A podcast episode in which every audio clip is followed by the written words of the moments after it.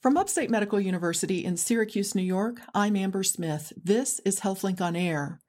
Upstate has a new director of critical care neurosurgery, and I'm speaking with him about this specialty. Dr. Timothy Butler is an assistant professor of neurosurgery and of neurology at Upstate, and he's medical director of critical care neurosurgery.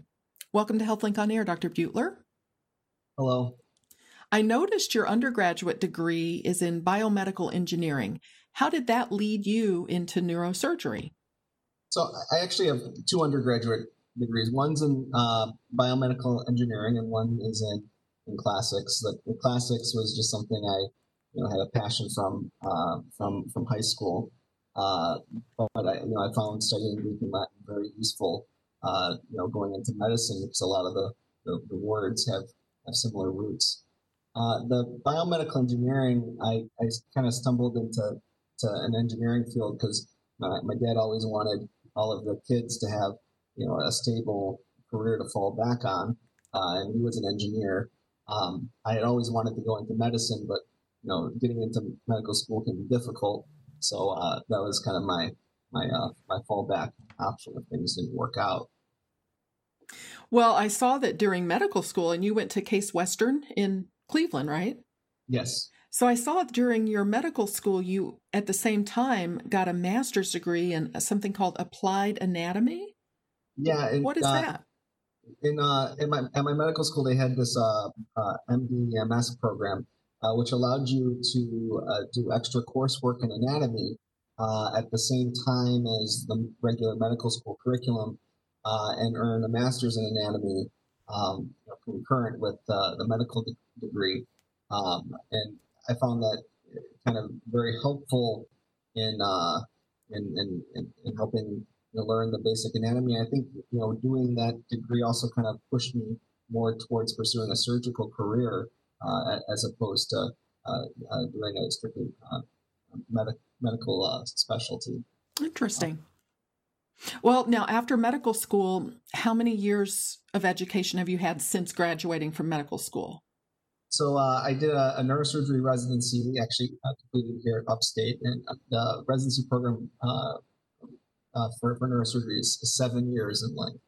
Uh, during my my fifth year, which is kind of a, a research elective type of year, um, I, I, chose to do a fellowship in neurocritical care, so that after I graduate, I could take care of the critically ill patients in the neuro ICU in addition to my regular functions, uh, uh, taking care of uh, neurosurgical patients.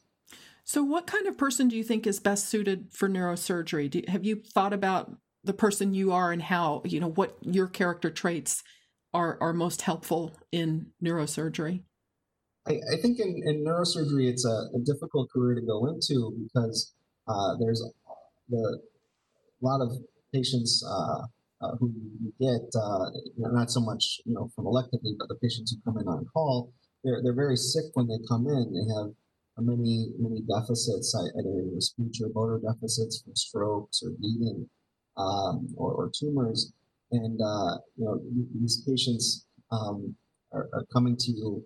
Uh, during a, a, difficult time in their life, uh, and not all of the patients that you're treating are, are going to have good outcomes. So I think part of going into neurosurgery is that you have to uh, be able to uh, treat difficult patients, patients who may not always have good uh, clinical outcomes, and, and be able to you know have the you know, kind of resolve to and, and compassion uh, to to um, make it through uh, the difficult times that, that, these people go through.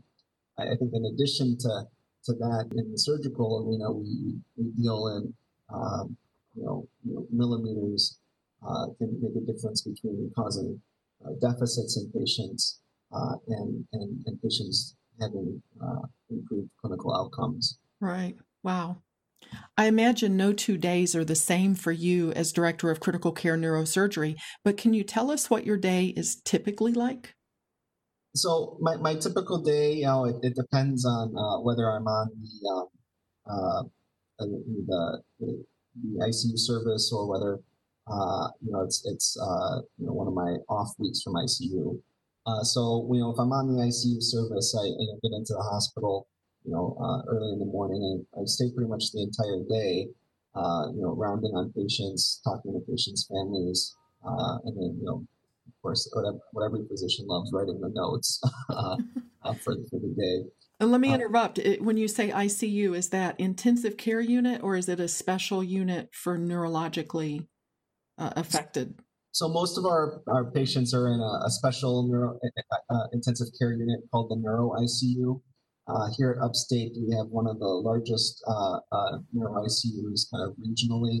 Um, uh, you know, it has 27 ICU beds, which is, is quite a, a, a large intensive care unit, especially one that's just dedicated to to the care of patients with neurologic injuries.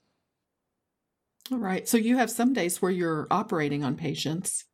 Yeah, some days I'm operating on patients. The days that I don't, uh, uh, that I'm not scheduled to uh, be in the intensive care unit, uh, I, uh, I, I do have uh, elective patients that I see in, in clinic and operate electively, like you know, pretty much every other neurosurgeon. So, what are some of the types of conditions that you find yourself treating most frequently? So, you know, most, well, it, it, it depends. You know, in the ICU, uh, there are some ICU specific uh, conditions that I find myself commonly treating. You know, uh, uh, you know, these are people who have very large strokes, either, you know, ischemic strokes or hemorrhagic strokes, uh, who need kind of emergency surgery um, uh, to, to survive. Uh, and uh, and then you know also when I'm on on the ICU service, I also frequently have patients who develop a condition called hydrocephalus, where they, they need to have either um, uh, a temporary drain called an external ventricular drain or a permanent drain called a, shunt uh, put in uh, uh, to prevent fluid from building up. And my non ICU weeks, you know, I see a variety of patients in, in clinic, whether they have brain tumors or degenerative spine conditions, uh, or you know normal pressure hydrocephalus. Uh, all, all, of those patients, um, you know, I, I see in clinic as well. So, from what I understand, Upstate has not had a neurosurgeon in this position before, overseeing neuro, uh, critical care for neurosurgery. Um, what what does this mean for the institution? So um, I, am kind of the first neurosurgeon trained in, in uh, critical, uh, specifically in critical care management uh, for, for neuro ICU.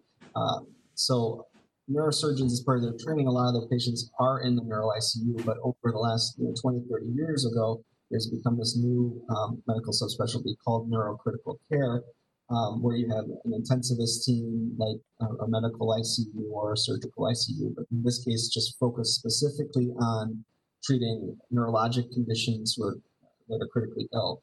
Most of the uh, neurointensivists are, are trained as neurologists, um, but you know there are some anesthesiologists uh, uh, as well uh, trained trained in the subspecialty. You know, as an institution, having a neurosurgeon in the ICU is important because ICU care is really interdisciplinary. It requires um, uh, having people from multiple different backgrounds to treat these complex conditions and having you know a neurosurgeon there, I, I kind of bring uh, to the unit and uh, bring to the uh, collaborative effort, you know, some some more uh, surgically oriented treatments as opposed to uh, some of the more medically oriented treatments that the other intensivists are, are more comfortable and trained.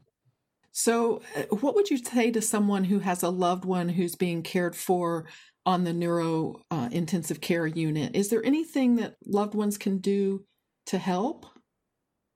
Well, I, I, think it's it's you know it's a little difficult now given the you know current restrictions with COVID um, with, with, visitation hours. But I think you know just being able to to visit loved ones is very important for those who are recovering. Uh, what I always tell uh, family members when they see loved ones who are in the ICU, uh, especially the neuro uh, neuro ICU, is that many of these conditions, many of these deficits that patients may have while they're in the ICU will get better with time. Uh, it just is not a time frame that will, we'll see a difference from hour to hour or day to day.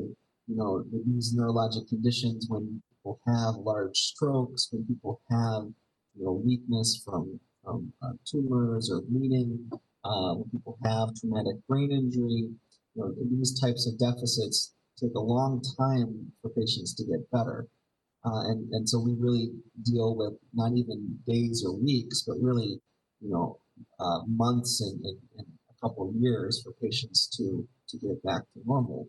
So I, I would, I, I, counsel them to, to kind of be patient and, and listen to, to what the physicians are saying because sometimes it's very difficult, you know, even for the physicians to know if a patient has a, a, a poor exam, whether or not they're going to recover, especially when we're dealing with, you know, kind of a, a short term, um, uh, you know, a short period of time in, in the intensive care unit. Um, but what I can say is that having you know, seen some, some of these patients, you know, several months or even a year or two out, uh, some patients do have good outcomes, even if they look very sick and have very poor exams. That's encouraging. Well, I understand you've got a research interest in traumatic brain injury. Can you tell us a little about the work you've done in that in that area? So, uh, one of my interests is, is, is in traumatic brain injury. I, I have a you know, interest in, in, in, in, kind of the, the, the surgical management and uh, the um, ICU management of, of these patients. Um, you know, some of the recommendations for patients who have severe traumatic brain injury is that they have what we call intracranial pressure monitoring, and these are monitors that go into the head for those who are have severe brain injury. You know, these people who are, have severe brain injury uh, essentially are in you know, kind of a coma um, from from the, the injury, uh, and you know, we, we put these monitors in to make sure the pressure doesn't get too high. But, you know, one of the kind of, you know, gray areas in, in medicine and neurosurgery is, you know, what to do when the pressure gets high. We have some medications that can help keep the pressure low.